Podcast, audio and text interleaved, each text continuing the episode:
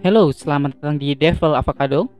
Jadi ini tuh podcast yang bahas isu yang penting, tapi caranya kayak di tempat nongkrong, alias santai dan sambil bercanda-bercanda.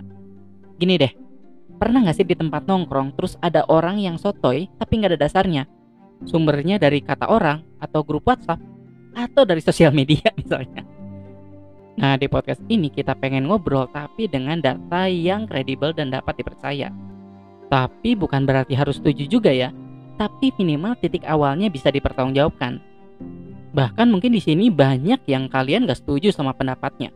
Tapi nggak apa-apa, justru itu bagus. Karena saya pengen ningkatin daya kritis kita nih. Dan juga pengen ngeliatin bahwa satu isu itu bisa dilihat dari banyak sekali sisi. Yang mungkin kalian gak akan setuju. Oke, semoga bisa menghibur dan juga bisa nambah ilmu. Cheers!